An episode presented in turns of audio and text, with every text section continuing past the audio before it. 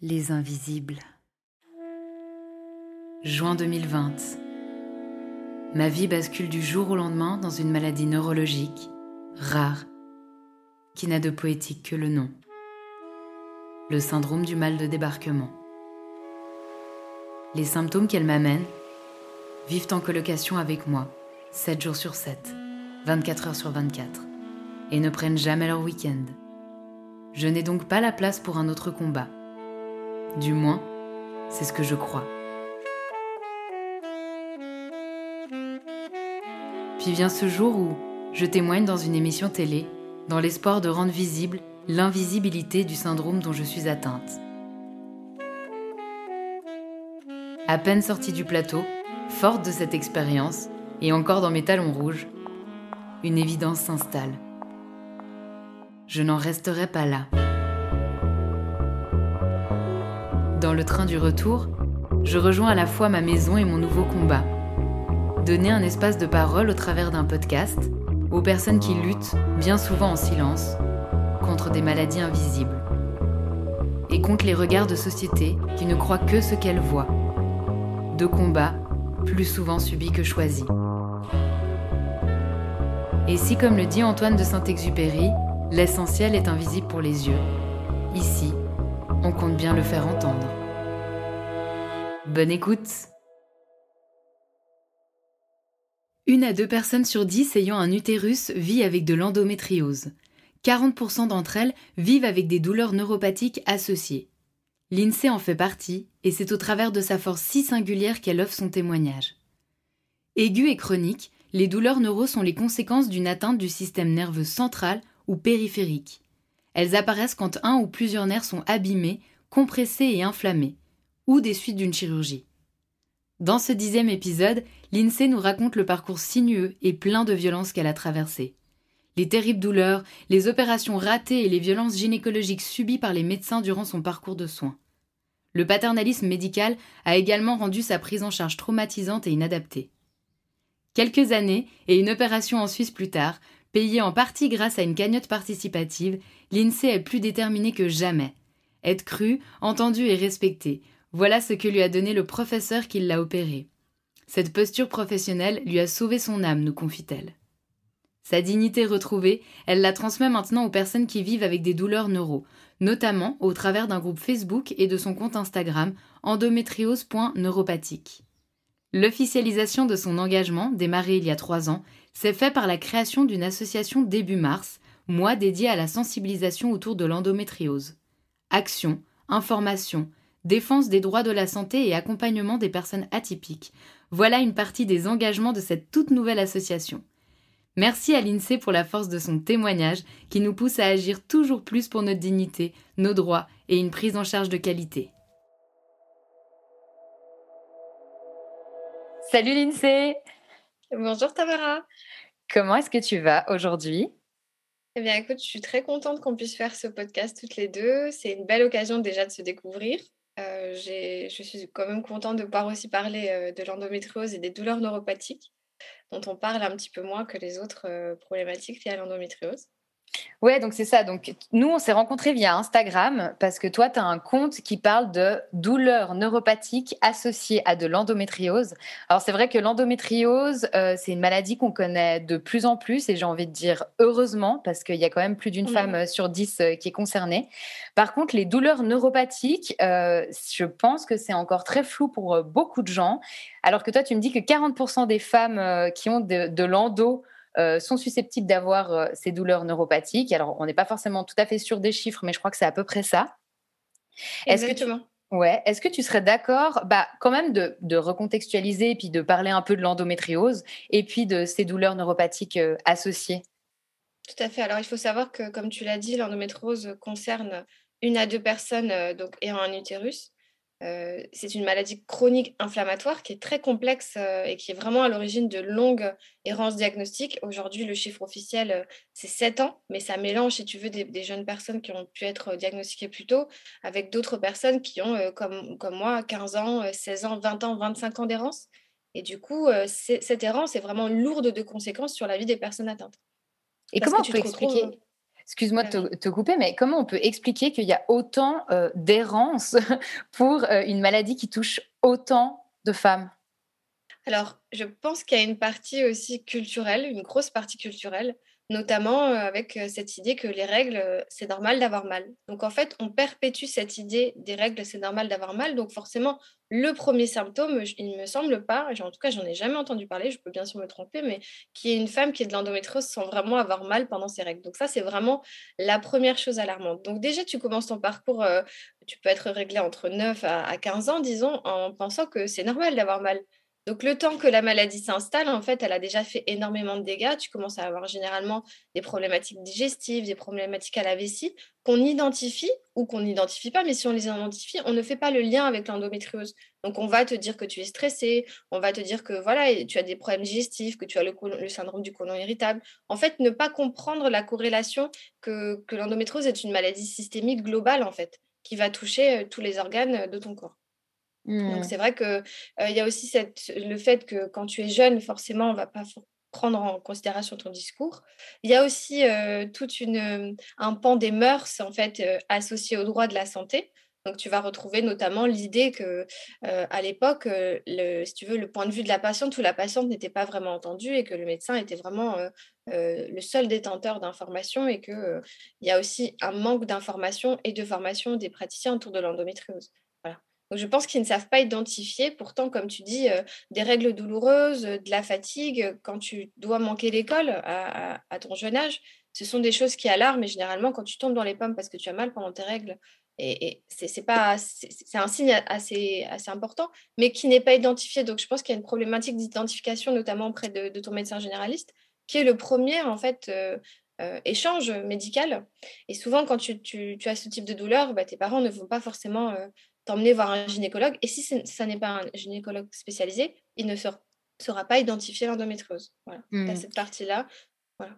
Donc il y a une sorte la partie aussi, euh, je me, excuse-moi de te couper, mais la partie aussi euh, examen, donc euh, les IRM notamment, il est fort possible que ça ne se voit pas aux IRM. Moi, c'était mon cas, pourtant j'étais très largement atteinte. La fibrose que j'ai eue, donc on, en parlera tout à l'heure, mais c'était pareil, ne se voyait pas aux IRM, ni les examens comme, comme, les échographies vaginales notamment, qui sont préconisés pour le diagnostic. Si tu es en face de quelqu'un déjà qui ne te croit pas, qui ne valorise pas tes douleurs et qui ne les prend pas en considération, c'est comme si son biais en fait de compréhension euh, ne, sera pas euh, voilà, sur le bon cadran et il, n'entendra pas en fait. Je pense que la, première euh, raison, c'est l'écoute. Et ensuite, est-ce qu'on a vraiment aujourd'hui des choses qui, qui, dans certains cas, permettent vraiment d'affirmer qu'il n'y a pas d'endométriose? Un IRM négatif n'est pas signe qu'il n'y a pas d'endométriose. Donc, euh, ok, donc bah, ça, tu nous, tu nous expliqueras aussi après parce que c'est intéressant de savoir du coup comment savoir si on est touché par l'endométriose si les IRM ne le prouvent pas. Mais j'ai vraiment cette sensation qu'il y a une banalisation de ces douleurs-là. Est-ce que tu penses que euh, le système sexiste dans lequel on baigne en est une des raisons? Complètement. On est complètement d'accord sur ce point. L'endométriose, euh, moi je ne suis pas une, spécialiste de l'endométriose, puisque dans le sens où je parle beaucoup des douleurs neuropathiques, donc tu m'excuseras si je n'ai pas les chiffres en tête, mais il me semble que c'est euh, fin des années euh, du 19e siècle où on a découvert l'endométriose, qui a été au départ associée en fait à la problématique de l'endomètre. Et, avec les années, il y, y, a quand même plus de 50 ans, on s'est rendu compte que ce n'était pas vraiment de l'endomètre, mais des cellules qui ressemblent. Donc, si tu veux, il y a déjà cette idée que les médecins pensent que c'est associé aux règles, donc au fait d'être une femme. Et ils associent, si tu veux, rien que le fait d'enlever ton utérus.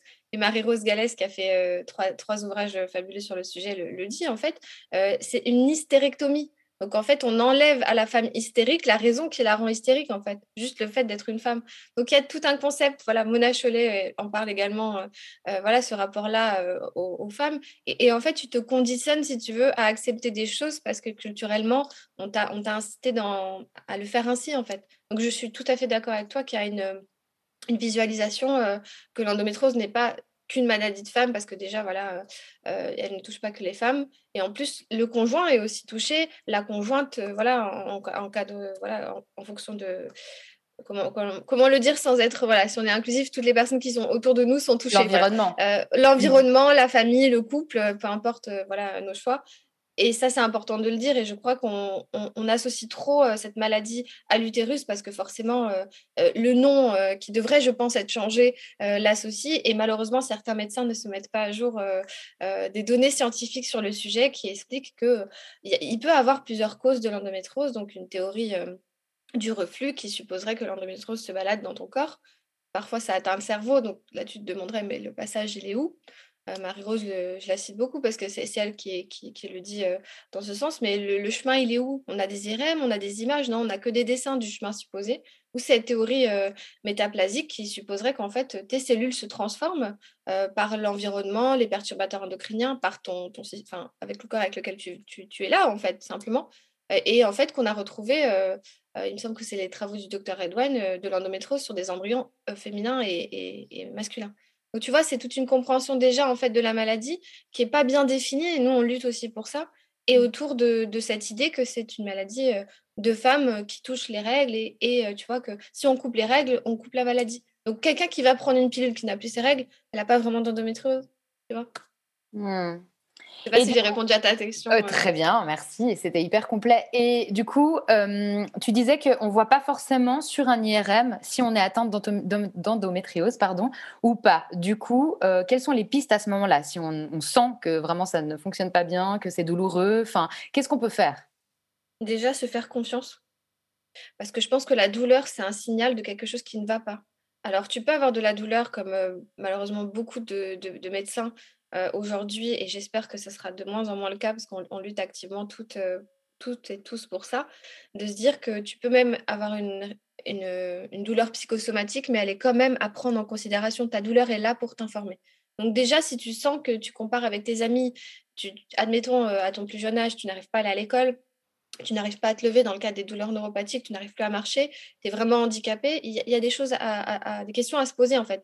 Et peu importe finalement si à ce moment-là, tu, n'es pas, euh, si tu veux, identifier comme ayant de l'endométrose, mais ta douleur est importante à considérer. Et en se faisant confiance, surtout si tu sens qu'il y a quelque chose et que ton médecin ne t'écoute pas, change de médecin. Parce que tu tomberas sur quelqu'un qui aura une meilleure connaissance, une meilleure expérience, une meilleure écoute et qui te conviendra mieux. Donc, d'être euh, déterminé. D'accord. Mais donc, il n'y a pas forcément enfin, en dehors de l'IRM, il n'y a pas d'autre chose qui pourrait le prouver, euh, si ce n'est euh, la confiance que tu as en toi et ton corps.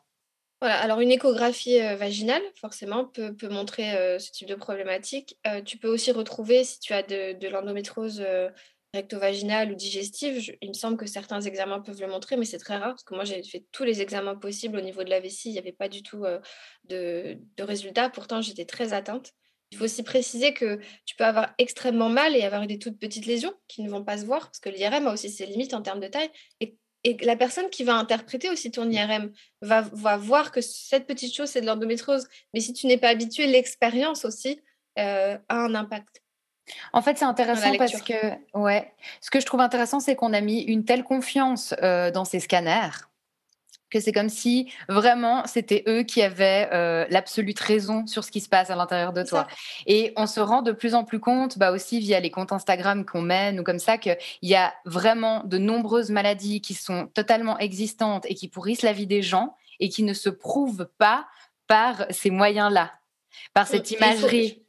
Il faut, évoluer dans, la façon de concevoir le soin aujourd'hui qui est, qui est devenu trop presque technique alors que le diagnostic est aussi un élément en fait probant. C'est-à-dire que le diagnostic, tu prends des éléments, douleur de règles, douleur à l'estomac, euh, vomissement, euh, nausées, tout ce qui concerne l'endométriose, sans parler même des douleurs neuropathiques, sont en fait ton examen clinique. Ensuite, tu décides de la, de comment dire de ce que tu as envie de faire derrière donc et vraiment avec la patiente et le consentement de la patiente hein, on, en reparlera tout à l'heure un peu plus longuement mais opération pas opération pour aller voir ou pas mais il y a quand même des éléments que tu retrouves dans tous les parcours des femmes qui ont l'endométriose euh, avec euh, vraiment un manque d'écoute, comme tu dis. Le diagnostic, euh, l'élément diagnostique, c'est aussi les compétences et les connaissances du médecin pour réunir en fait tous ces éléments, former un tout et avoir le, on va dire, au moins un doute possible.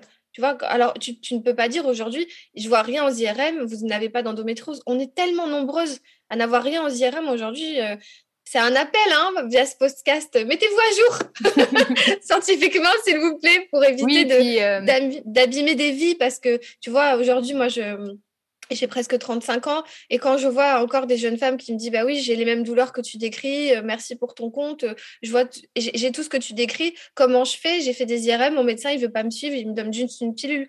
Il faut aller aujourd'hui euh, un petit peu plus loin et comprendre l'impact en fait de ce manque de diagnostic et de prise en charge sur la vie des femmes atteintes. Mmh et du coup, je pense qu'il faudrait justement euh, euh, trouver moyen de légitimer en fait la souffrance des gens au travers d'autres méthodes et d'autres que les preuves soient différentes en fait que cette imagerie qui peut-être euh, est parfois un peu caduque pour certaines choses. C'est ça. Et aussi, tu mmh. sais, de se dire, tu parlais de, l'élément sexiste aussi, euh, de penser qu'en fait, toutes les femmes sont des chochottes et qu'on ment tout le temps. En fait, on adore dire qu'on a mal au ventre, on adore avoir la nausée, on adore être, tu sais, on est des petites choses fragiles, on adore qu'on nous poupoune quand on a nos règles. Oh oui, j'ai mal au ventre, mon Dieu. Je pense que si les gens avaient ne serait-ce que 1% de mesure à quel point on a mal, à quel point cette maladie est handicapante, difficile et psychologiquement euh, énorme en fait à supporter, je pense qu'on on, aurait toutes des médailles. Ça ferait un sacré, un sacré paquet de médailles à donner, euh, comme dans beaucoup de maladies chroniques, hein, et on se rejoint sur nos échanges là-dessus. Voilà, il faut, faut, faut, mm. faut, évoluer un petit peu. Hein. On n'est pas, on pas des chuchotes, justement, on est beaucoup, beaucoup plus courageuses que ce qu'on pense. C'est ça, et en fait, je pense qu'au contraire, c'est vraiment l'inverse. C'est qu'on a vraiment une tendance énorme à minimiser en fait.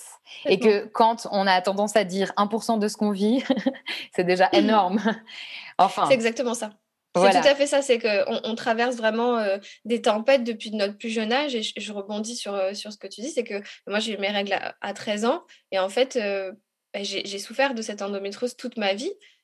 Et ça a eu un impact psychologique sur mes relations, sur mon travail, sur plein de choses. Et c'est ça qui a causé en fait ces crises dépressives ou ces états dépressifs. C'est pas l'inverse en fait. C'est pas parce que j'ai des choses à régler, tu vois, il y a toute une partie psychanalytique que, qui, moi, me, me, frise, pour pas dire autre chose. Voilà, je, alors que non, et comprends qu'en fait, ça fait 20 ans que, que, je souffre. Donc, au bout de 20 mmh. ans, je peux être un petit peu agacée d'avoir mal et de pas être correctement prise en charge. Il faut pouvoir aussi écouter ce, ce ras-le-bol et, cette souffrance et, et, la positionner au bon endroit pour justement euh, aider les personnes qui en sont atteintes. Bah, J'espère qu'à travers ce podcast, en tout cas, euh, on t'entendra. Et du coup, donc, les douleurs neuropathiques. Revenons-en, parce que alors là, je pense qu'on est vraiment dans un sujet euh, que peu de, enfin voilà, peu de personnes connaissent, alors que c'est associé à l'endométriose. Est-ce que tu peux nous en parler?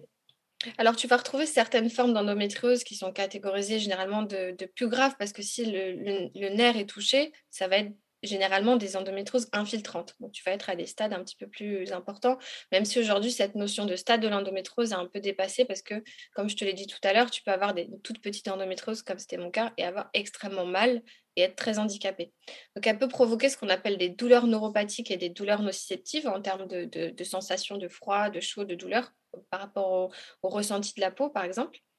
Et ces douleurs sont très aiguës et chroniques. Donc, tu as la différence d'une douleur qui va être euh, permanente ou non permanente. Et en fait, elles sont la conséquence d'une atteinte du système nerveux central ou périphérique lorsque un ou plusieurs nerfs sont touchés, compressés ou enflammés par l'endométriose, voire même abîmés lors de chirurgie. Et ça, on appelle ça des douleurs post-opératoires chroniques. Il y a énormément d'informations sur ce type de douleur, sur toutes les autres maladies mais très peu sur l'endométriose et, surtout pas sur l'endométriose euh, avec des conséquences des, nerfs touchés comme le nerf sciatique qui est, un des plus fréquents. Donc tu vas avoir, oui, euh, des, des, informations euh, et j'ai d'ailleurs sur le groupe associé au compte Instagram partagé énormément de documents sur le sujet. Il, y a des vidéos, vraiment, on en parle, mais en fait, on ne fait pas le lien. Aujourd'hui, on ne te dit pas, tu peux avoir en fait un risque post-opératoire chronique avec ces douleurs-là, et surtout quand après les opérations, tu as ce type de douleur alors que tu ne les avais pas avant, ou qui n'étaient pas associées directement à tes atteintes d'endométriose, on ne t'en parle pas, et en fait, on... je pense que je, peux me permettre euh, cette... Euh, en tout cas, c'est un constat que j'ai fait. J'ai l'impression que les médecins savent, parce que les algologues sont très au courant qu'en coupant euh, certains endroits, il y a des nerfs et que du coup, ça peut avoir des conséquences. Mais il y a une espèce d'omerta que, je ne comprends pas, en fait, aujourd'hui. Pourquoi ne, pas dire, ben, en fait, c'est pas forcément ta faute, juste tu coupes et c'est des conséquences. Mais préviens-nous laisse-nous le choix en fait de, de, savoir si on a envie de prendre ce risque pour notre santé, surtout pour des petites endométrioses qui, qui peut-être pourraient être, euh, si tu veux, soulagées d'une autre manière s'il y avait une écoute et une bonne prise en charge. Oui, je pense qu'ils ont toutes les raisons du monde que ce soit pas forcément très bien renseigné à ce sujet.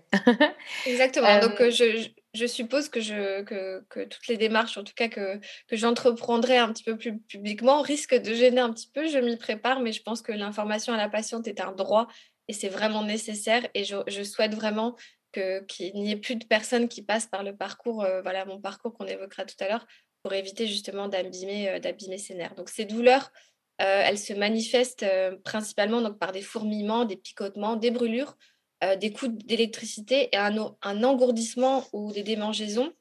C'est vraiment très intense, persistant.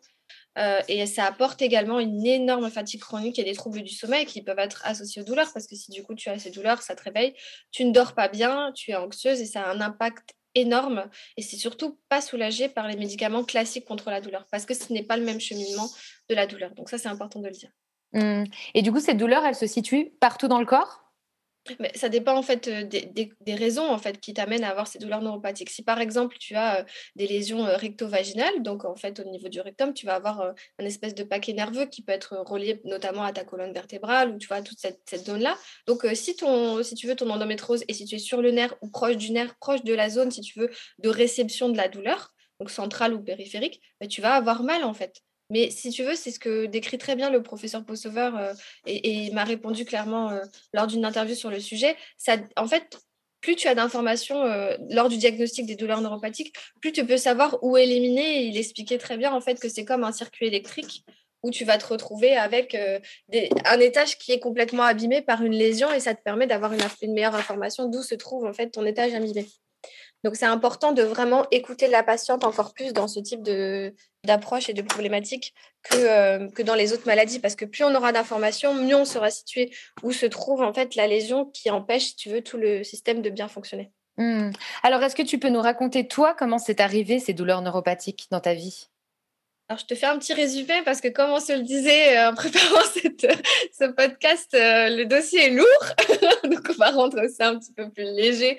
Donc, du coup, j'ai, donc, comme je te le disais, eu mes règles à 13 ans, des problématiques donc, euh, de douleurs pendant les rapports, des problématiques urinaires et digestives et principalement suite à une celluloscopie où j'ai découvert en, fouillant mon dossier médical dix ans après qu'en fait il avait percé un kyste ovarien et qui s'est en fait répandu dans, dans, tout mon petit bassin. Attends, j'ai pas compris sous quelle manière Célioscopie euh, une, Voilà, une célioscopie pour une, une appendicite aiguë.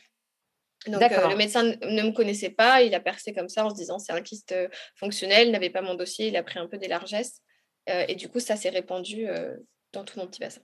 Ok. Et, ça, a colonisé, en fait, voilà, ça a colonisé la vessie, le rectum, en fait, ça s'est répandu, si tu veux, dans, tout le bassin. Il n'y a pas eu de ce qu'on appelle d'anapathe ou d'analyse en fait qui aurait pu m'éviter 5-6 euh, ans d'errance de plus diagnostique. Et c'est vraiment à partir de ce moment-là où mon endométriose est devenue handicapante. C'est-à-dire que quand tu, ne peux plus aller à la selle normalement, euh, et surtout la vessie, tu, as envie de faire pipi toutes les 15 minutes, donc euh, tu peux pas prendre le bus, les transports, pas aller à l'école. Et surtout, J'espère que ça a changé, mais moi j'ai loupé plein de concours comme ça d'école de commerce ou d'école tout court, d'IUT, parce qu'on on, refusait de me laisser aller aux toilettes. Et en fait, j'ai beaucoup souffert de, cette discrimination et de, cette incontinence, en fait, et de pas comprendre à cause de quoi c'était lié.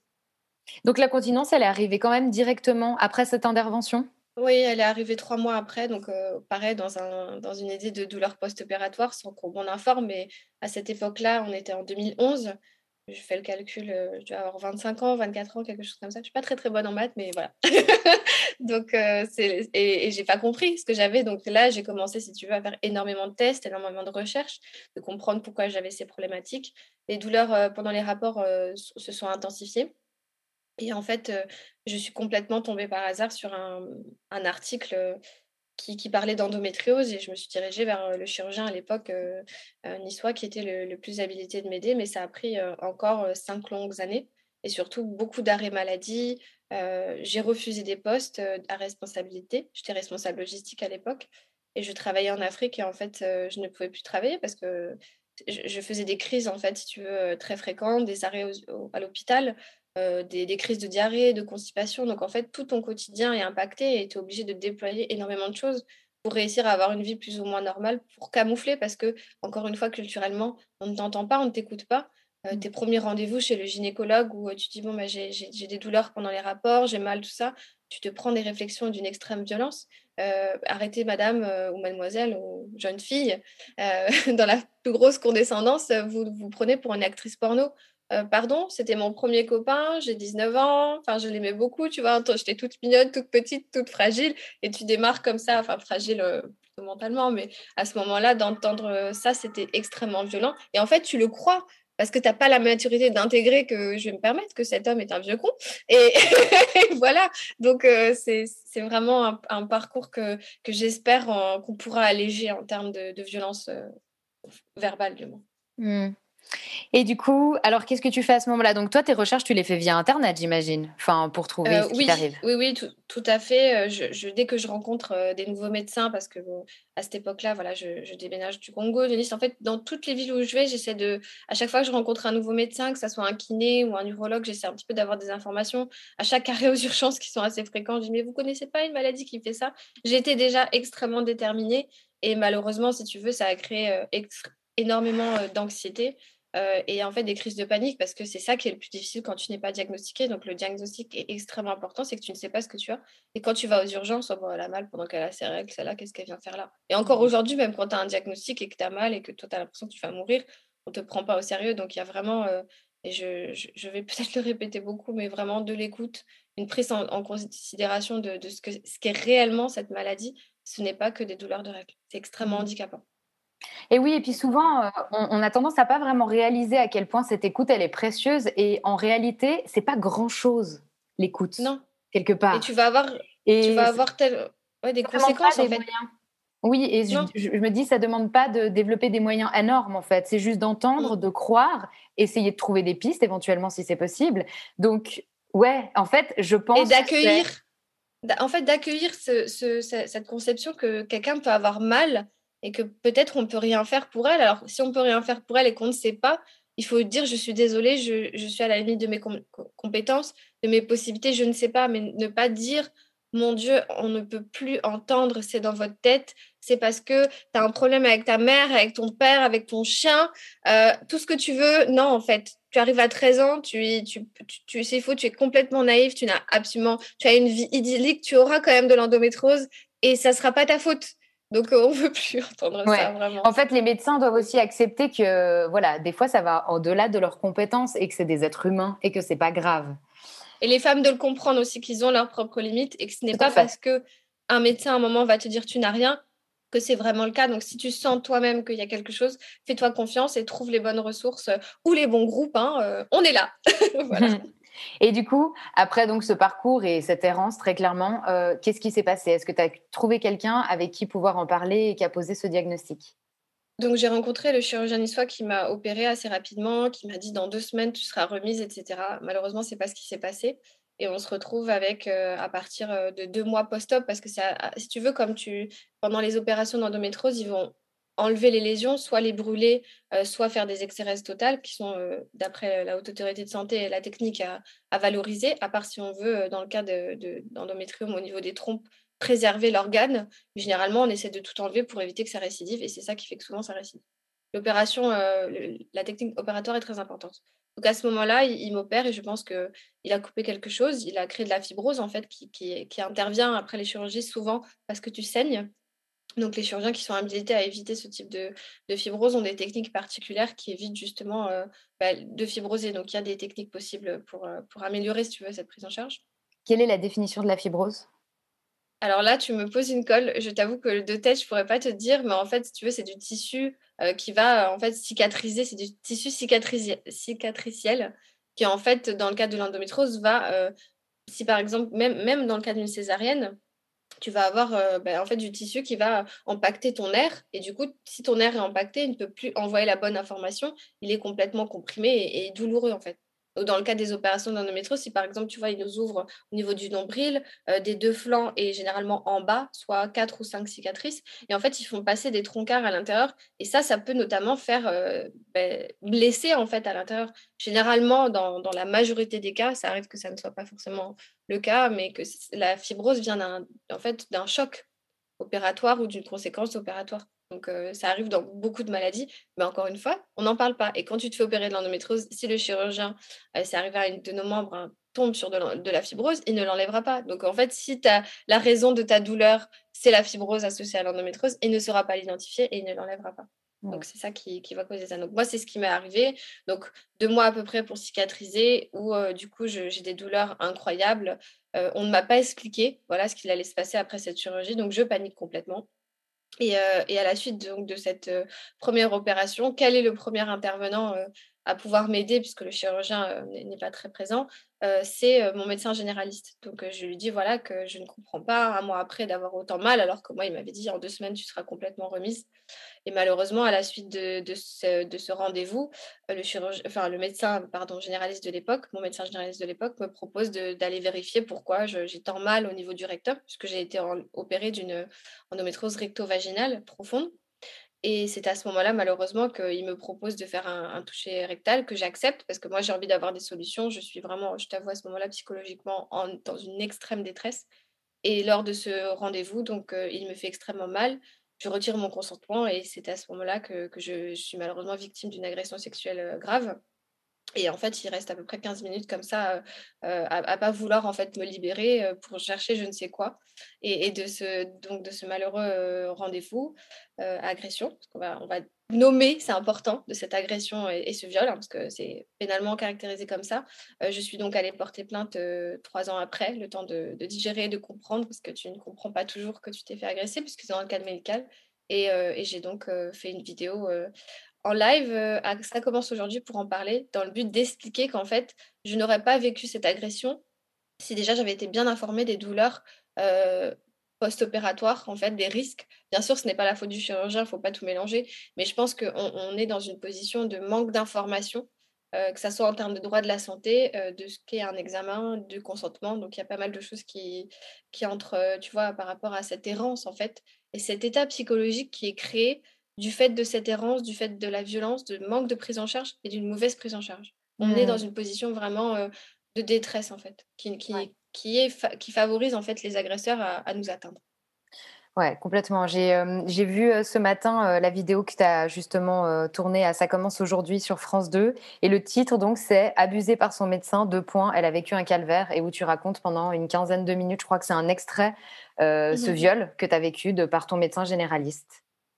Exactement. Et du coup, je voulais aussi faire comprendre que si l'information était donnée, bah, tu saurais qu'en fait, bah, tu as été en fait opéré. Donc, on a quelque part créé une cicatrice, comme si tu avais en fait une plaie ouverte.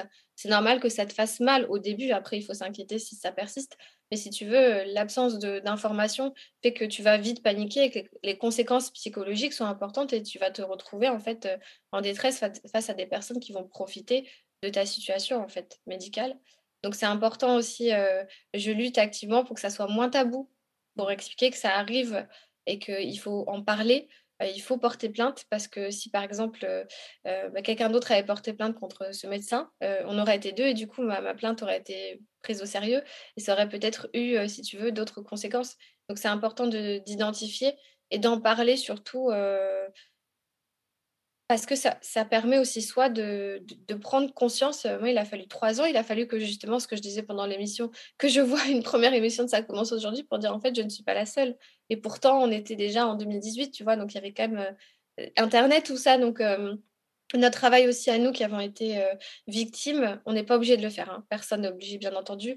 Mais à travers ce groupe et tout, ce que j'ai j'ai fait depuis trois ans activement, c'est d'expliquer que ça existe et d'apporter aussi notre soutien et, de ne pas mettre notre parole sous cloche. Parce que on, est gênante quelque part en disant tu sais en fait toi tu pensais dans un monde très juste que tous les médecins étaient des bonnes personnes. En fait non. Il y a des agresseurs dans tous les milieux. Voilà. C'est pas le métier qui définit non excusez-moi vous êtes médecin non non non. Toi tu vas pas agresser les femmes pas du tout. Voilà. Je, préfère cette autodérision hein, pour alléger un petit peu le sujet qui, est, extrêmement grave. Mais, c'est vrai que j'ai souhaité participer à cette émission pour montrer aussi on peut aussi s'en remettre après un, élément comme ça, après un, cadre vécu comme ça, en justement en faisant attention à soi et en expliquant voilà, j'ai vécu ça aujourd'hui euh, parce que c'est ça, qu'est-ce que je fais pour que ça ne m'arrive plus en fait? Voilà.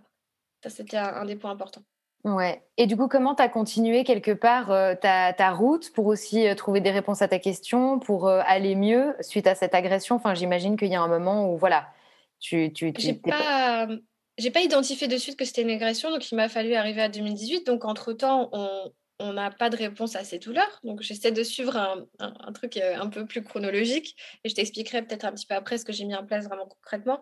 Mais on arrive à cette opération, donc deuxième opération, le même chirurgien qui n'identifie identifie pas pardon, que ce sont des douleurs neuropathiques parce qu'il n'y connaît rien ou qu'il n'a pas envie de le dire. Et donc, deuxième, deuxième opération. Donc là, c'est sa décision parce que tu te plains de ces douleurs voilà, on ne réussit pas à identifier qu'est-ce qui cause ces douleurs au mollet, à la jambe, euh, en plus de l'endométrose euh, qui est toujours là, la fatigue, euh, voilà, l'anxiété et la dépression parce que tu penses en fait que tu vas gambader, comme il te l'a dit, deux semaines après, en fait, ta vie, elle est encore plus handicapée. Les douleurs à la vessie, quand tu te fais opérer au niveau des nerfs de la vessie, ça met plus de six mois, un an à revenir. Au niveau du rectum, c'est pareil, encore une fois, pas, pas d'information, minimisation complète des douleurs on veut te remettre sous pilule alors que toi tu veux pas. Donc tu vois, il y a une, prise en charge qui est, chaotique et il décide de me réopérer parce qu'en fait, il sait pas ce que j'ai. Il m'a envoyé vers un rhumatologue au bout d'un an alors que ça faisait déjà un an de douleur et tout s'est installé, tout a commencé à être de plus en plus douloureux et en fait, euh, il aurait juste fallu me prendre en charge correctement au début. Et est-ce que à ce moment-là, il y a quand même quelque chose qui soulage comme des antidouleurs basiquement? Alors euh, là, je suis prise au, centre antidouleur après plus de six mois d'attente. Donc en plus, je ne te parle même pas des délais euh, de prise en charge, ça c'est encore un autre sujet. On, veut me donner de la morphine, sauf qu'on me dit que c'est pas du tout addictif, euh, que ça va très mal aller comme des bonbons. Bien sûr, moi je, je, cherche sur Internet et je vois que ce n'est pas le cas. Et du coup, même le centre antidouleur à Nice, il n'y en avait qu'un, ils sont complètement à côté de leur pompe c'est presque à, dénoncer, hein, ce, type-là. On ne peut pas tout dénoncer tout le temps, donc euh, j'ai pris le parti de me dire, OK, euh, vous n'allez pas me comprendre, on, va passer à autre chose, mais à, ce moment-là, non, parce que bah, c'est des douleurs neuropathiques. Donc, en fait, imagine une rage dedans. Euh, si on t'enlève pas, en fait, ce qui fait que tu as mal, tu restes là. On aura beau te gaver de médoc, à part devenir un légume, tu n'auras pas de solution. On voit tellement d'aberrations qu'on finit par se dire qu'il faut choisir ses combats. Oui, et c'est très juste et on n'a pas, pas le temps pour tout. Et à ce moment-là, je suis dans, dans, la solution de ma maladie. Je ne suis pas encore dans cette euh, combattre la défiance du système et, gêner un petit peu pour dire coucou, il y a des petits, des petits manquements là, mais voilà. En tout cas, j'espère qu'ils ont un petit peu évolué ce, ce centre s'ils nous écoutent. Hein, euh, ça serait peut-être pas mal hein, d'informer. Hein, c'est écrit dans le droit de la santé, ça existe, c'est des lois, voilà. Hmm. Et qu'est-ce qui se passe à la suite de cette deuxième opération? Eh ben, ça s'aggrave. On était à peu près à l'époque euh, post-opératoire, donc c'est allé crescendo. Hein, j'ai juste mal au mollet, euh, je, galère tout le temps, j'arrive plus à, marcher. Et là, vraiment, les douleurs sont non-stop. Euh, les douleurs se rejoignent au dos. Donc en fait, là, avant, on pensait que c'était un truc complètement différent qui m'était arrivé. Ils n'arrivaient pas, si tu veux. ça paraissait tellement logique de dire j'allais bien avant l'opération, à part mon endométriose. Et après, j'ai des problèmes à marcher. Il y a une corrélation de timing qui est juste évidente, mais tu sais, ils n'ont pas voulu parce que on sait hein, qu'il y a une certaine responsabilité qu'ils ne voulaient pas prendre. Personne ne voulait la prendre. Et donc, euh, je me retrouve euh, à 3-4 jours post-opération euh, aux urgences. déjà parce que j'ai fait une réaction allergique à l'anesthésie. Ça, c'est pareil. J'aurais pu en mourir, mais personne ne s'est inquiété. Le médecin ne m'a pas rappelé. En fait, je ne peux plus ni m'asseoir ni marcher. Je suis littéralement comme un légume chez moi, en PLS et en panique psychologique totale et dans un état de détresse proche du chaos. C'est vraiment quelque chose que je pense qui va toucher les personnes qui sont atteintes aujourd'hui parce qu'elles vont se reconnaître dans, tout ça. Et, je, n'en parle pas souvent justement de ce passage-là parce que mon groupe, euh, le compte Instagram et l'association euh, qui, est en cours de création, euh, si tu veux, pas, mon but, c'est pas de parler de moi ou de mon parcours, mais je, me rends compte que c'est important que les gens comprennent aussi par quoi je suis passée parce qu'elles le vivent aussi. Ça permet de se sentir moins seule, mais c'est très dur à vivre ce manquement-là. Et à l'époque, j'ai encore euh, changé de généraliste parce que pareil, généraliste sexiste, tout ça, violent, euh, qui t'entendent pas. Euh, j'en ai eu à l'appel, donc j'ai changé, j'ai changé, j'ai changé jusqu'à trouver une bonne personne. Et à ce moment-là, c'est une femme pour la première fois et elle m'écoute et elle me prend en charge. Elle m'envoie le lendemain chez un neurologue qu'elle connaît et là, il me parle peut-être le syndrome des jambes sans repos, peut-être le syndrome périforme, mais en tout cas, là, on commence à parler de neuroleptique, on commence à parler de stimulation transcutanée avec le TENS, on commence à, se rendre compte qu'il y, a une grosse problématique. Et là, je commence à, comprendre qu'il va falloir que j'aille voir des neurologues, des rhumatologues. Et, euh, juste après cette opération, je, déménage à Toulouse et je repars, en fait, si tu veux, dans un combat. Euh, mais je suis euh, physiquement extrêmement handicapée, psychologiquement extrêmement blessé euh, par euh, la réaction du chirurgien qui disparaît complètement et qui, euh, qui, là commence à se couvrir parce qu'il commence à sentir que c'est ça va pas c'est pas bon voilà les échanges d'emails de mauvaise foi absolue dans un truc je me permettre le mot complètement hallucinant et, en dehors des en fait, d'une bonne prise en charge et, de ce qui est légalement acceptable pour, pour un chirurgien. Donc, il vient même pas me voir après l'opération dans ma chambre. Il a complètement disparu. Enfin, c'est ça a été vraiment très difficile. Et à Toulouse, bah, j'ai refait ce cheminement-là, chercher des chirurgiens. Je les ai tous rencontrés sur Toulouse. J'ai traversé la France. J'ai tout fait, tout ce que tu pouvais faire. voilà. Et je suis arrivée voilà, à comprendre qu'est-ce que c'était les douleurs neuropathiques de moi-même. Et c'est énormément d'énergie parce qu'à ce moment-là, je suis officiellement à 77% de handicap moteur. Et, et en fait, on n'est pas bien pris en charge. Au milieu de tout ça, j'ai été diagnostiquée pour un trouble du spectre autistique parce que, au vu des douleurs, je n'arrivais plus du tout à compenser. Euh, mes spécificités, si tu veux, euh, étaient vraiment marquées et moi, ça m'a permis euh, de, me sentir aussi mieux dans mes baskets et de comprendre que, j'avais certains fonctionnements, certaines intensités et certains éléments qu'il fallait que j'apporte une, attention toute particulière pour éviter justement de déclencher des crises autistiques et une façon d'appréhender, si tu veux, les rendez-vous médicaux différentes que ce que je faisais avant. Malheureusement, le, penchant négatif, c'est que, vu que c'était écrit sur mon dossier médical, on ne m'a pas non plus cru parce que tu sais, une personne autiste n'est pas capable de réfléchir hein, d'après hein, l'idée que, les gens s'en font. Donc, ça a eu aussi malheureusement un impact négatif, mais je ne regrette pas de, le dire publiquement, de l'assumer, parce que ça fait partie de moi. Mais c'est vrai que ça a rendu le chemin aussi un petit peu, un peu compliqué d'être entendu, d'expliquer voilà, je n'aime pas qu'on me touche, vous devez voilà, m'ausculter d'une certaine manière, en plus de l'agression sexuelle dont je parlais. J'allais dire, ouais. Voilà, encore une fois, un, manque clair d'écoute par rapport au fait que j'avais déjà, déjà été agressée, si tu veux. et ça, ça, c'était vraiment, euh, encore une fois, extrêmement violent. Donc, euh, mon parcours est, malheureusement, quand je te l'explique en essayant de résumer, et je me rends compte en te le disant que c'est vraiment euh, plein de violence. Et je, me pose parfois la question, des fois quand même, mais comment je suis arrivée à être aussi, aussi joyeuse aujourd'hui? Je pense qu'il y a un niveau de résilience à atteindre. On a envie, si tu veux, soit on, on tombe et ils sont gagnants, soit on se relève et on se dit qu'est-ce que je vais faire maintenant de tout ça, où je vais le mettre? Bah, écoute, dans un podcast, euh, dans une association, dans plein de choses. Dans des engagements. Exactement. Et donc, qu'est-ce qui se passe ensuite? Parce que là, tu es vraiment dans un état euh, de santé. Euh, j'ai la jambe qui est, si tu veux, euh, même plus droite, euh, le pied qui est complètement rentré. Je marche avec une canne, avec des béquilles. et en fait, je, ne sais pas ce que j'ai. Et du coup, après un énième rendez-vous à Bordeaux, dans un centre que je ne nommerai pas, mais qui est très connu, où vraiment on me dit écoutez, violemment comme ça, ce que vous avez eu avant, c'est pas mon problème. vous avez une endométriose microscopique, c'est comme ça, prenez une pilule. Enfin voilà, encore un rendez-vous je me dis, bah, écoute, en fait, en France, c'est pas possible, je vais aller, je vais aller chercher à l'étranger. Et c'est ce que j'ai commencé à faire. Et je suis tombée en décembre 2018 euh, sur euh, un article du professeur Possover, donc euh, en neuropelvéologie, qui parlait en fait de l'endométrose et des douleurs sciatiques. Donc tout ce que j'avais comme type de douleur, le fait que je puisse plus du tout m'asseoir, donc j'ai passé ma vie sur ma tranche, hein, donc même pas possible d'être en fauteuil, même si tu marches pas. la tranche de mon côté droit, et en fait, bon, après ça crée des conséquences puisque tu tu es un peu comme un. Enfin, tu as la moitié de ton corps qui est plus fonctionnel, donc tu compenses sur l'autre moitié. Enfin, psychologiquement, tu, tu sais plus ce que tu fais. Tu as 31 ans, tu sais plus qu'est-ce que ça va être ta vie. Enfin, c'est complètement. Euh, c'est très, très dur, en fait. Et cette, euh, on t'apprend pas, il n'y a pas de guide comment. Euh, t'es pas handicapé, hop, t'es handicapé. tu vois, tu sais pas. ah tu, sais plus comment vivre. En fait. Après, on n'a pas du tout de, protocole ou euh, de petits fascicules qui nous l'expliquent. Oui, s'il te plaît. Voilà, le, ou une psychologue qui te prenne au sérieux. Dans les centres antidouleurs euh, toulousains, euh, bah, encore des psychanalystes. Hein, ça devrait être juste interdit d'avoir des psychanalystes tout court et encore plus dans des centres douleurs. Tu parles de, la, de ta jambe, bon, j'ai mal à la jambe. Et là, on te coupe, mais Madame Bacala, et votre rapport à votre père Je lui dis pardon. mon rapport à mon père? mais excusez-moi, madame, j'ai mal à la jambe là. Qu'est-ce qui se hmm. passe? Mon pied, vous voyez pas mon pied il, est rentré là. Je ne peux plus le poser par terre, s'il vous plaît. Donc tu vois, je, je, je, les ai gênés, hein, ces gens-là. Je, les ai confrontés. Mais tout le monde n'est pas capable de le faire. Un rendez-vous que tu as attendu pendant plus de six mois, c'est très, très difficile d'être d'être prise en charge comme ça. Donc ben là, euh, tu tombes sur cet article. Et en fait, tu sais que c'est lui qui va te sauver parce que tu as tout essayé, en fait. Et voilà, et tu fais une cagnotte euh, pour pouvoir euh, Il est où, aller voir ce professeur? Donc, il est à Zurich.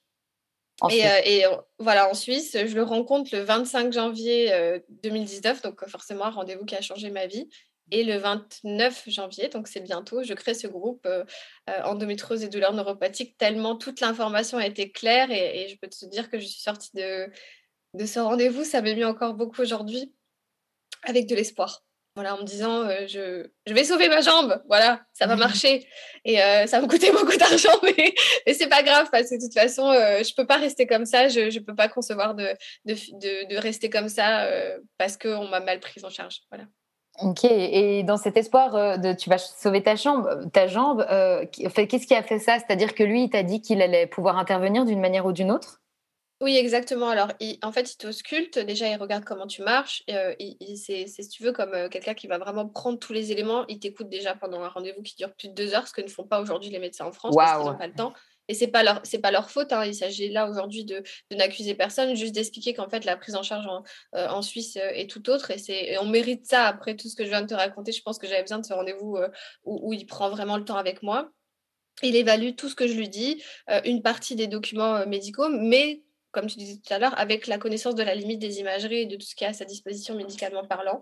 Après, il t'ausculte euh, voilà, en, interne pour toucher en fait directement via euh, euh, bah, ton utérus et en remontant en fait le lien de la douleur. Et là, il touche en fait le nerf sciatique et là, je hurle.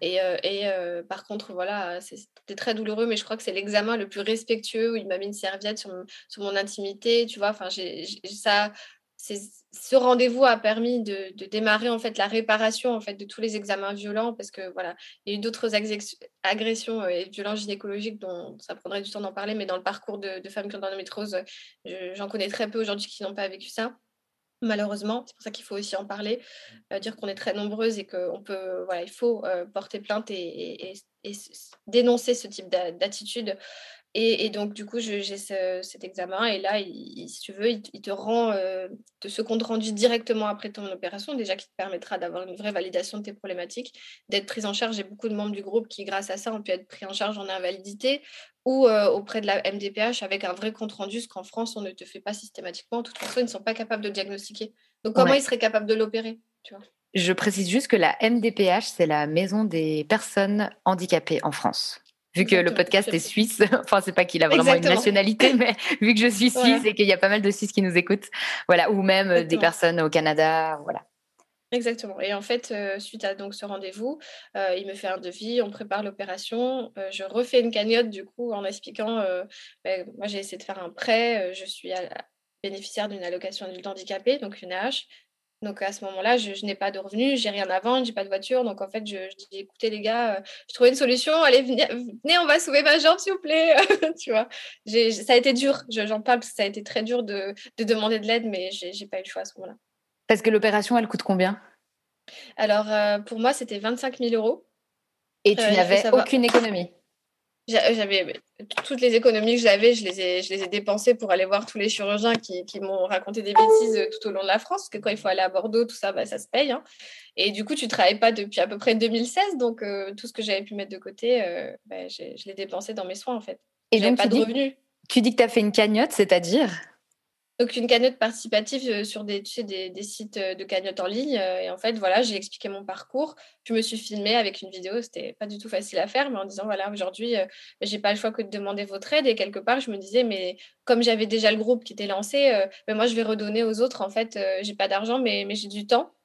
Et j'ai de la volonté pour, pour informer les autres femmes. Et à travers cette cagnotte, j'ai aussi informé beaucoup de personnes. Et, et, on a à peu près 400 personnes qui ont participé à 2 euros, 5 euros, 10, 1000 anonymement parfois. Et on a réussi du coup à, récupérer euh, bah, les sous pour l'opération de post Je précise que c'est pas que lui hein, dans, les, dans ce, bilan-là. Il y a la clinique, il y a une autre personne qui l'aide pour opérer, il y a d'autres soins. Voilà.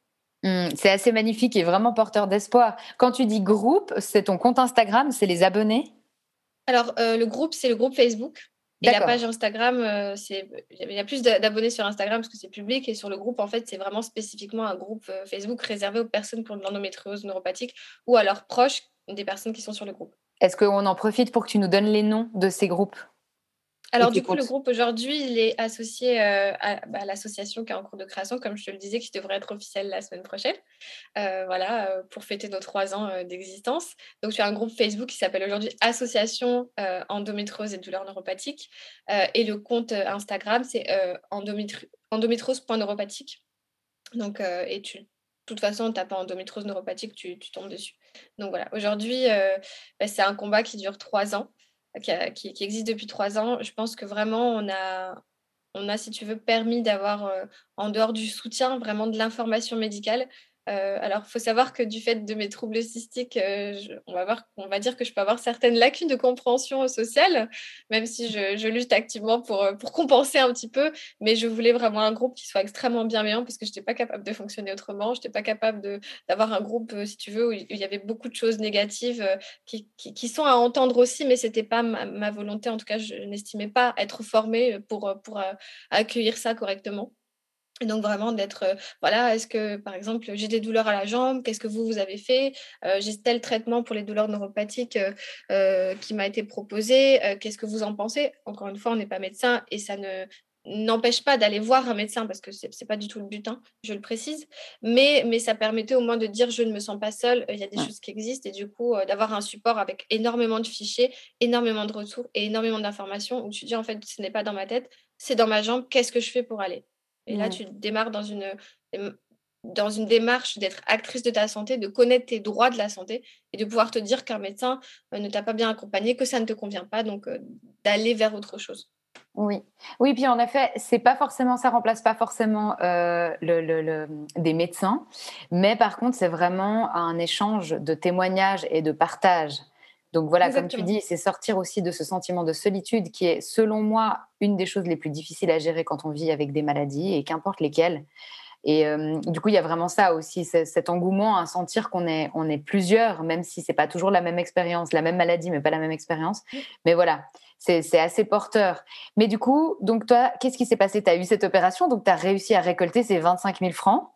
Exactement, donc 20 000 sur la cagnotte et après il y a ma famille qui a participé voilà, d'un autre côté parce que comme je suis, je viens du Congo, si tu veux, je suis originaire de là-bas, il n'y a pas beaucoup, enfin les, gens ont très peu de moyens, mais même des gens qui ont rien ont quand même donné allez, 5 000 francs CFA, ce qui est 7,50 euros. Donc en fait on a tout récolté, c'était hyper touchant et je suis partie à mon opération avec toutes ces personnes-là, d'autres associations parce que je me suis toujours engagée depuis que j'ai 12 ans, donc en fait tout le monde était là, bon, on sait que l'INSEE ne ment pas, on sait qu'elle a tout fait parce qu'on l'a Là, allez, on va l'aider. Et puis en fait, ça m'a donné une, foi en l'humanité et ça m'a apaisé. Et ça, si tu veux, guéri absolument tous les bobos, euh, tous les manques euh, d'amour.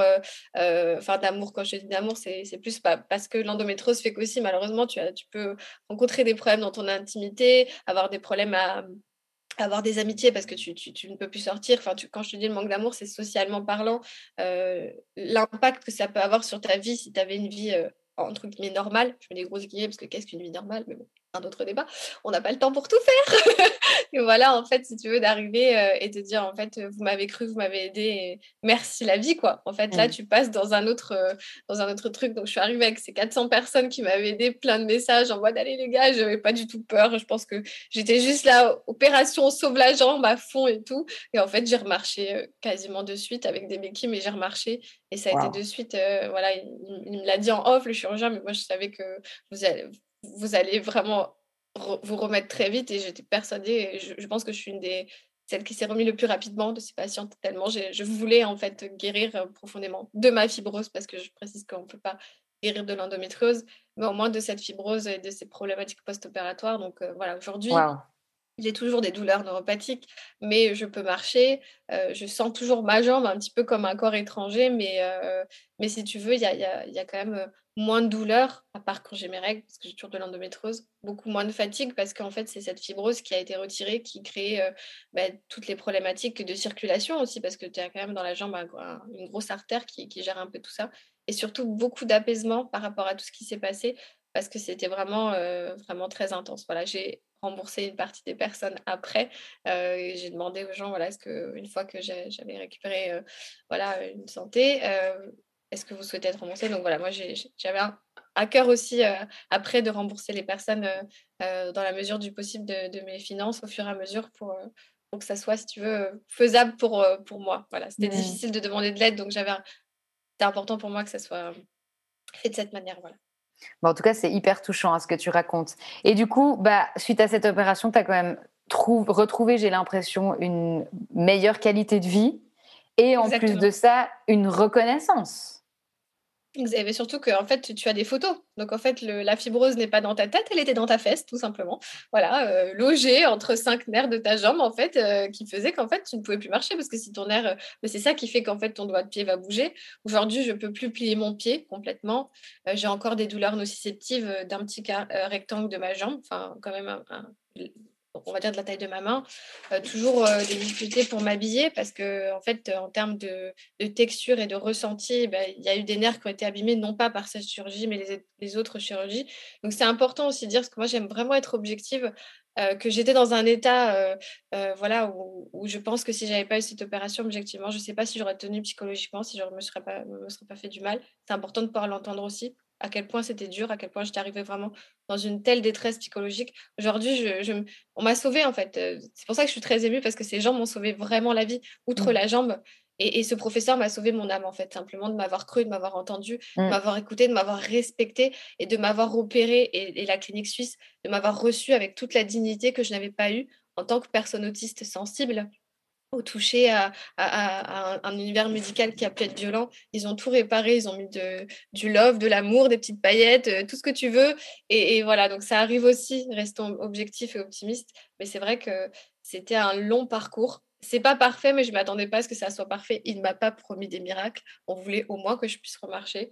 C'est le cas. Donc voilà, il y a des jours avec, il y a des jours sans. Il y a des douleurs parfois. Euh, le Covid ne m'a pas aidé, la vaccination non plus, pour le côté inflammatoire que ça a créé. Mmh. C'était difficile.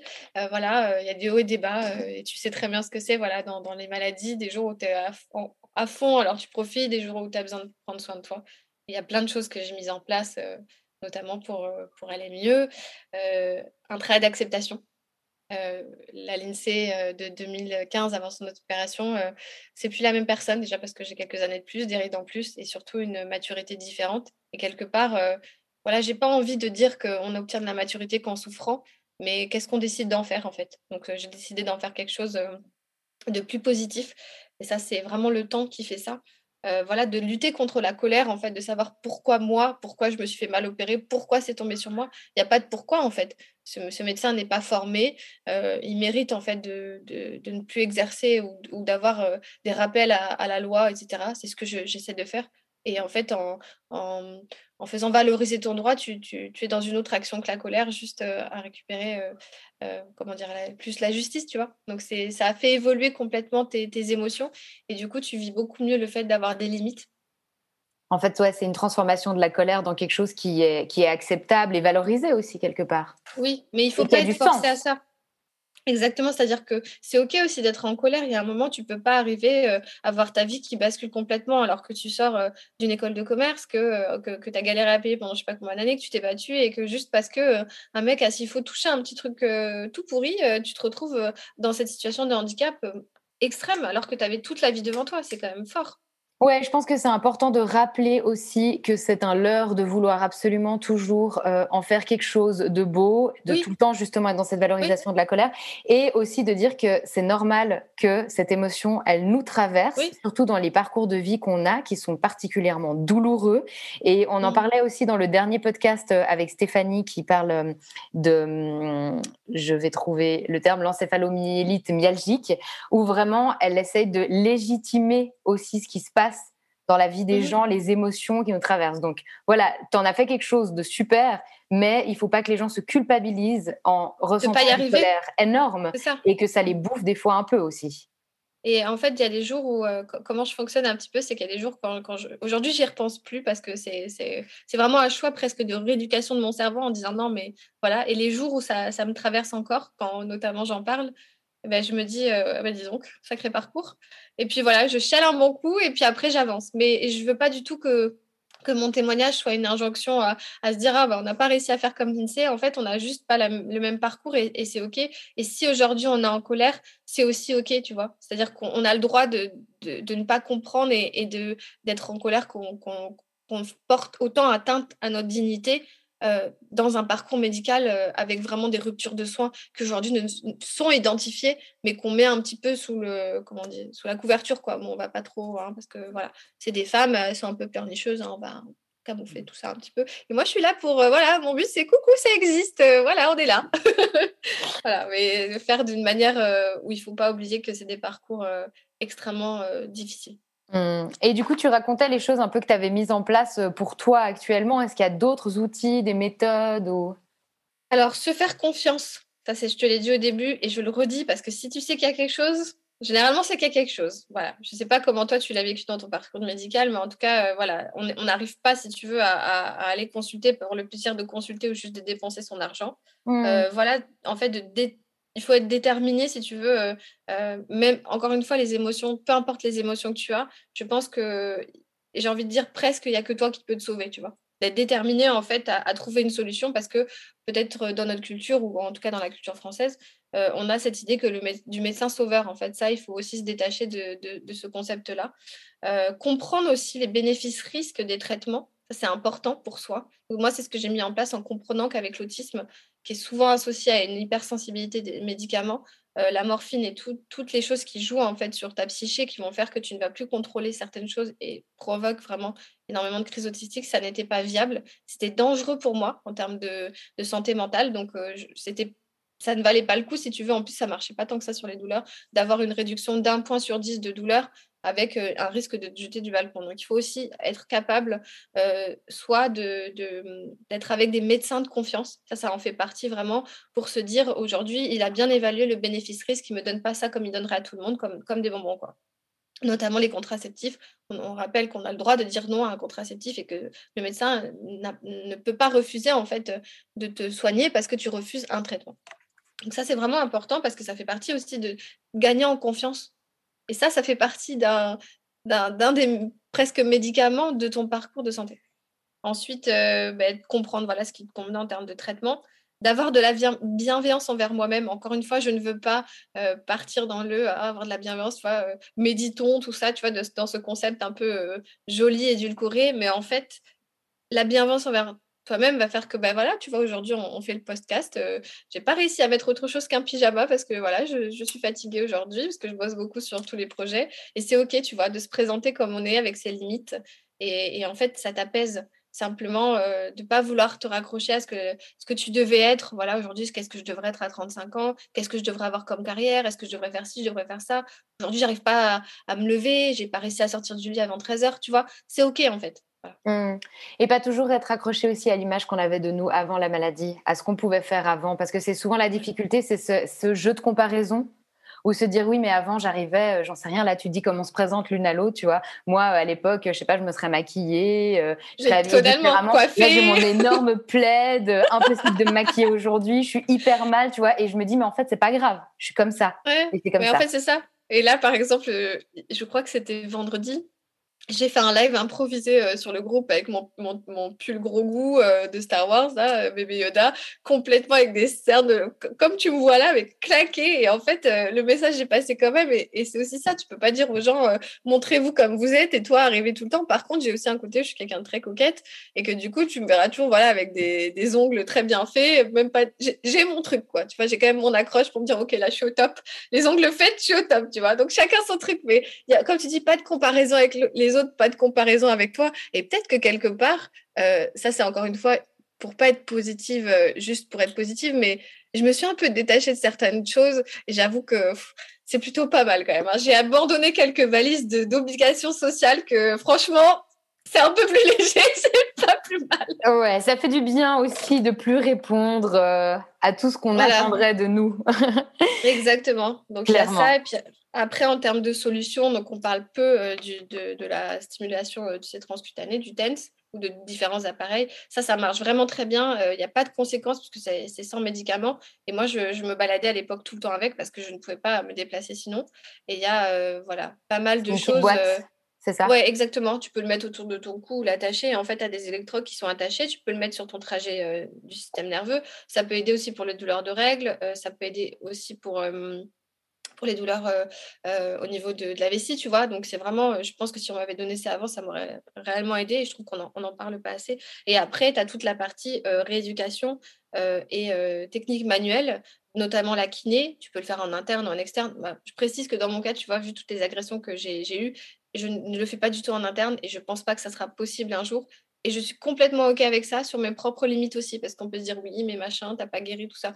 Je m'en fous, ça c'est ton opinion. Moi, je veux juste, c'est ma limite et c'est OK. Et du coup, donc rééducation du périnée, tu as Princesse Pyrénées qui a fait un super livre sur le sujet. Voilà, on a fait également une interview et elle nous en a parlé très bien pour comprendre qu'en fait, la douleur, elle est aussi associée à, une maladie qui, peut se développer, à un corps qui, va, si tu veux, être un peu en manque de mouvement. Donc, le mouvement est aujourd'hui vraiment un axe très important. L'ostéopathie, la chiropraxie, tu vois, il y, a pas mal de choses déjà que tu peux mettre en, place, mais il faut avoir la notion que c'est aussi des limites. Parce que si, par exemple, on te fait ça au-dessus d'une mauvaise opération, d'une endométrose extrêmement répandue, en fait, qui, va bloquer, qui va attacher ton, utérus à ta vessie, ces techniques auront aussi ses limites. Donc, il faut que ça soit vraiment une approche globale, pluridisciplinaire, avec une bonne compréhension de ce que c'est l'endométriose. Parce qu'il y a plein de femmes qui ont des pilules, qui ont sous ménopause, développent encore de l'endométriose, justement parce que cette théorie, selon moi, n'est pas complète, n'explique pas tout sur la maladie. Donc, il faut comprendre comment fonctionne la maladie soi-même. Et, de fabuleuses personnes ont écrit des livres sur le sujet récemment. Donc, ça nous permet, nous, d'avoir enfin un, comment dire, un support et ne pas hésiter à imprimer euh, des documents, me montrer au médecin, mais vous me dites ça, mais là, finalement, ce médecin-là. Donc, en fait, si tu veux, euh, mmh. euh, voilà, être actrice de sa santé. Exactement. Donc, on essaie de mettre, mmh. voilà, de mettre ça en place. Après, tu peux vraiment aussi te rapprocher des centres antidouleurs si tant est que tu sois bien accompagné, parce que ça, c'est pareil, hein, un centre antidouleur qui dit que tu as mal à la jambe à cause de ton père, tu fuis tu fuis, fuis, fuis, fuis. Voilà, très fort. Tu cours. Et ensuite, euh, si tu es bien prise en charge, euh, il y a des médicaments particuliers. Donc, euh, ça, ça ce pas des conseils que nous, on donne parce qu'en en fait, on n'est pas médecin. Donc, on, s'attelle juste à, à, donner, si tu veux, des conseils par rapport à la prise en charge et le parcours. Par exemple, voilà, j'ai cette douleur-là. Est-ce que je vais voir plutôt un rhumato, un neurologue? Qu'est-ce que toi, tu as fait comme examen? Voilà, il y a des examens notamment l'EMG pelvie périnéale, qui est plus à même de détecter les douleurs neuropathiques et les atteintes, en fait, si tu veux, au niveau du petit bassin. Mmh. Et bah moi, j'ai un peu terminé mes questions. Alors, je ne sais pas si tu as des choses que toi, tu aimerais rajouter. Et après, moi, je te poserai les, deux dernières questions de fin. Bah, déjà, je voulais te remercier parce que c'est vrai que je ne parle pas de mon parcours, en tout cas pas de cette manière avec sous forme de questions. Donc, c'est toujours euh, euh, rigolo de, se faire interviewer comme ça. Ça fait aussi ressortir, tu vois. Moi, c'est souvent les émotions positives qui me font pleurer. Donc, euh, voilà. donc, je suis très contente voilà, que Instagram, parce que je refusais de mettre Instagram au début, j'étais, je suis pas du tout réseaux sociaux, nous ait permis de nous rencontrer et, que tout ce qu'on met en place aujourd'hui, tout ce qu'on fait, et ça, on se l'a dit en off, mais nous permet de rencontrer des personnes vraiment formidables dont tu fais partie. Et, euh, ce que tu fais à, désinvisibiliser en fait euh, nos maladies permet vraiment aussi nous d'apprendre sur les autres maladies et d'avoir encore plus de bienveillance, de connaissances, parce que c'est à travers la connaissance qu'on ouvre l'esprit, donc c'est important de s'informer. Voilà. Puis après, te dire juste deux mots sur euh, la future association, donc qui est vraiment en cours de création. nous, on, on, on s'attellera sur la défense des droits et l'éducation autour du droit de la santé. Donc, j'ai repris un master justement pour, pour vraiment être équipé pour ça, euh, l'association pourra justement euh, euh, t'aider s'il y a eu ces problèmes de douleur post-opératoire ou si tu t'es fait agresser. Donc, on, aura vraiment toute une structure. Là, là, je te parle de gros projets sur le long terme, hein, bien sûr. Waouh, ça fait plaisir à entendre, vraiment. Voilà, parce qu'il faut, il faut que les associations puissent en fait être aux côtés des patientes et, ne pas être gênées de dire en fait, euh, c'est pas parce qu'un médecin est un agresseur qu'on dénonce tous les médecins. Il va falloir que aussi euh, les pouvoirs publics puissent l'entendre correctement et, euh, qu'il n'y ait plus cette omerta. Donc moi j'ai vraiment envie de lutter activement pour ça. Tout un système d'information autour d'un site internet que je suis en train de, créer. ensuite des solutions hein, et du soutien via le groupe une communication externe euh, via Insta. Et ensuite, au niveau des actions, on va voir comment on peut valoriser le diagnostic des douleurs neuropathiques par leur prise en charge. Donc, on va vraiment s'axer sur les douleurs neuropathiques parce que d'autres associations parlent très bien de l'endométriose. On n'aura pas forcément plus de choses à, ajouter sur ce point. Et donc, euh, concrètement, euh, ben, quand tu as ces douleurs-là, tu fais quoi? On va essayer aussi que ces opérations puissent être prises en charge en France. Donc, voilà, on ne sait pas exactement comment on va faire parce que la CPM, donc en France, notre système de santé, c'est long, c'est costaud, c'est lourd. Donc, euh, on est déjà dessus par rapport à mon opération. Euh, j'ai pu avoir une partie, euh, voilà, 3 000 euros de remboursement, voilà, qui m'a permis, comme je l'ai dit, de rembourser les personnes qui avaient participé. Donc, on va essayer que ça soit plus pour les autres personnes, que ça soit moins lourd. Donc, on va s'atteler à ça. Et un petit plus, c'est je souhaitais vraiment faire aider la prise en charge des personnes avec autisme ou des personnes atypiques parce qu'on on galère vraiment. on est, si tu veux, les personnes, parce que l'autisme est considéré aujourd'hui comme un handicap comme les dyslexies ou le, ou TDAH notamment, avec ou sans hyperactivité, et, en fait, on est, si tu veux, potentiellement des, cibles faciles parce que déjà qu'on a passé notre vie à douter de nous et à, souffrir de cette différence, on n'arrive pas forcément à, comprendre quelqu'un qui va nous agresser. Et, en fait, cette, cette vulnérabilité, j'aime pas trop employer ce terme, mais il faut parfois dire les choses, euh, est extrêmement dommageable et, peut être traumatisante dans le parcours. Donc, par exemple, voilà, si tu es une personne autiste ou atypique et que tu as ce diagnostic-là, on englobe l'endométriose générale, euh, vraiment accompagner la personne sur tout le parcours, euh, quitte à se rapprocher, j'espère, prochainement euh, d'associations de personnes autistes pour voir comment on peut, si tu veux, créer de l'information, peut-être faire que ces personnes-là soient accompagnées à chaque rendez-vous pour être sûr qu'elles soient en, sécurité. C'est bah, important. Hmm, on a vraiment hâte de voir cette, cet assaut c'est du boulot et c'est avec le temps. Alors ça, c'est mes objectifs, mais ça peut être voilà créé. Clairement. là, on est mais en tout cas, j'ai pas de doute de voir euh, cette association vraiment fleurir, quoi.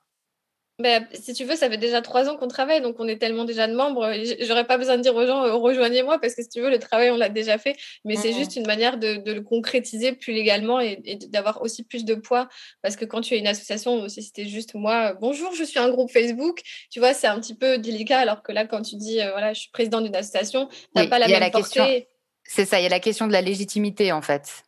Exactement, et on était obligé, vu, vu euh, si tu veux, en ayant euh, écouté, euh, conseillé pendant trois ans activement, je ne sais pas combien de milliers de personnes, on a changé vraiment la, façon de voir les douleurs neuropathiques et, d'aider les autres à, comprendre qu'il y avait une certaine, un certain positionnement à avoir pour comprendre sa maladie avant tout. Et je crois que voilà, on a l'objectif, c'était qu'il y ait moins de personnes qui finissent avec le même parcours que moi. Il y a du boulot, mais en tout cas, je suis quand même hyper positive.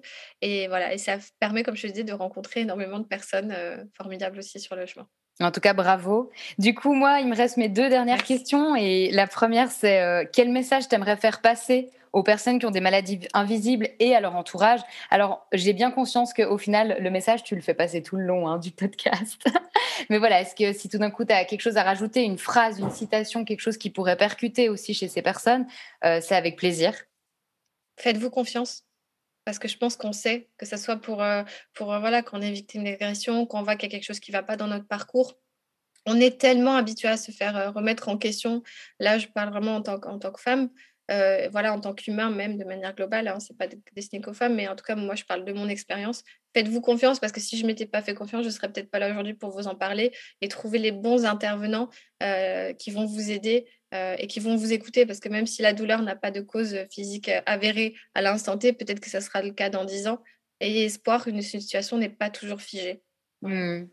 Et si cette maladie, en tout cas euh, les douleurs neuropathiques, euh, l'endométriose, était un super pouvoir, qu'est-ce que ça serait? Pour moi, tu veux dire? Pour toi. Ah, c'est une dure question quand même. Hein. qu'est-ce que ça m'aurait apporté, tu veux dire, comme super pouvoir Exactement. Bah, des capacités sociales inconnues. Parce que je pense que si j'avais pas mené ce, ce combat, euh, j'ai appris énormément. Alors, on dit souvent que les personnes autistes n'ont pas d'empathie. Alors, c'est complètement faux, mais on va dire que c'est une empathie un peu moins facile et plus intellectuelle. Et en fait, en rencontrant autant de personnes et en échangeant autant, je me suis découvert vraiment des, des compétences apprises, du coup, mmh. euh, et, et, la possibilité de parler et d'échanger beaucoup plus que ce que j'aurais pensé et, et, beaucoup plus de, de résilience et de et de j'ai toujours été quelqu'un de très positif mais euh, j'ai appris à être vraiment bienveillante envers moi-même donc euh, tu vois il y a plein il y a plein de choses en fait mais je préférerais ne pas bien sûr avoir eu ce parcours mais il est là alors moi maintenant euh, bah il y a des trucs très chouettes voilà. donc ça t'a permis de rencontrer des parts de toi-même inconnues jusque là Exactement, de me découvrir et en, avec voilà cette volonté de partager, d'éduquer et, et, de donner énormément de force aux femmes parce que, et aux personnes atteintes d'endométriose parce que, en fait, de leur montrer ce qu'elles sont, elles sont courageuses. On est mmh. courageuses. Toutes mmh. les personnes ayant des maladies voilà, difficiles à diagnostiquer, invisibles ou quoi, on vit avec ça au quotidien et c'est difficile et pourtant, euh, vous ne le voyez pas parce que nous, on fait, voilà, on fait le nécessaire pour, euh, pour le supporter à notre manière et on a du courage. Mmh. Je crois qu'on va terminer là-dessus. Merci beaucoup en tout cas. Pour bah, je te remercie Lindsay. C'était un plaisir et euh, ouais, merci vraiment pour, euh, pour ce, ce, partage qui est très riche quoi. Je trouve que tu nous as apporté beaucoup d'informations et beaucoup éclairé à ce sujet. Merci beaucoup Tamara, je te souhaite plein de bonnes choses pour la suite et puis ben, nous on reste en contact de toute façon. Bien sûr, à bientôt. à bientôt.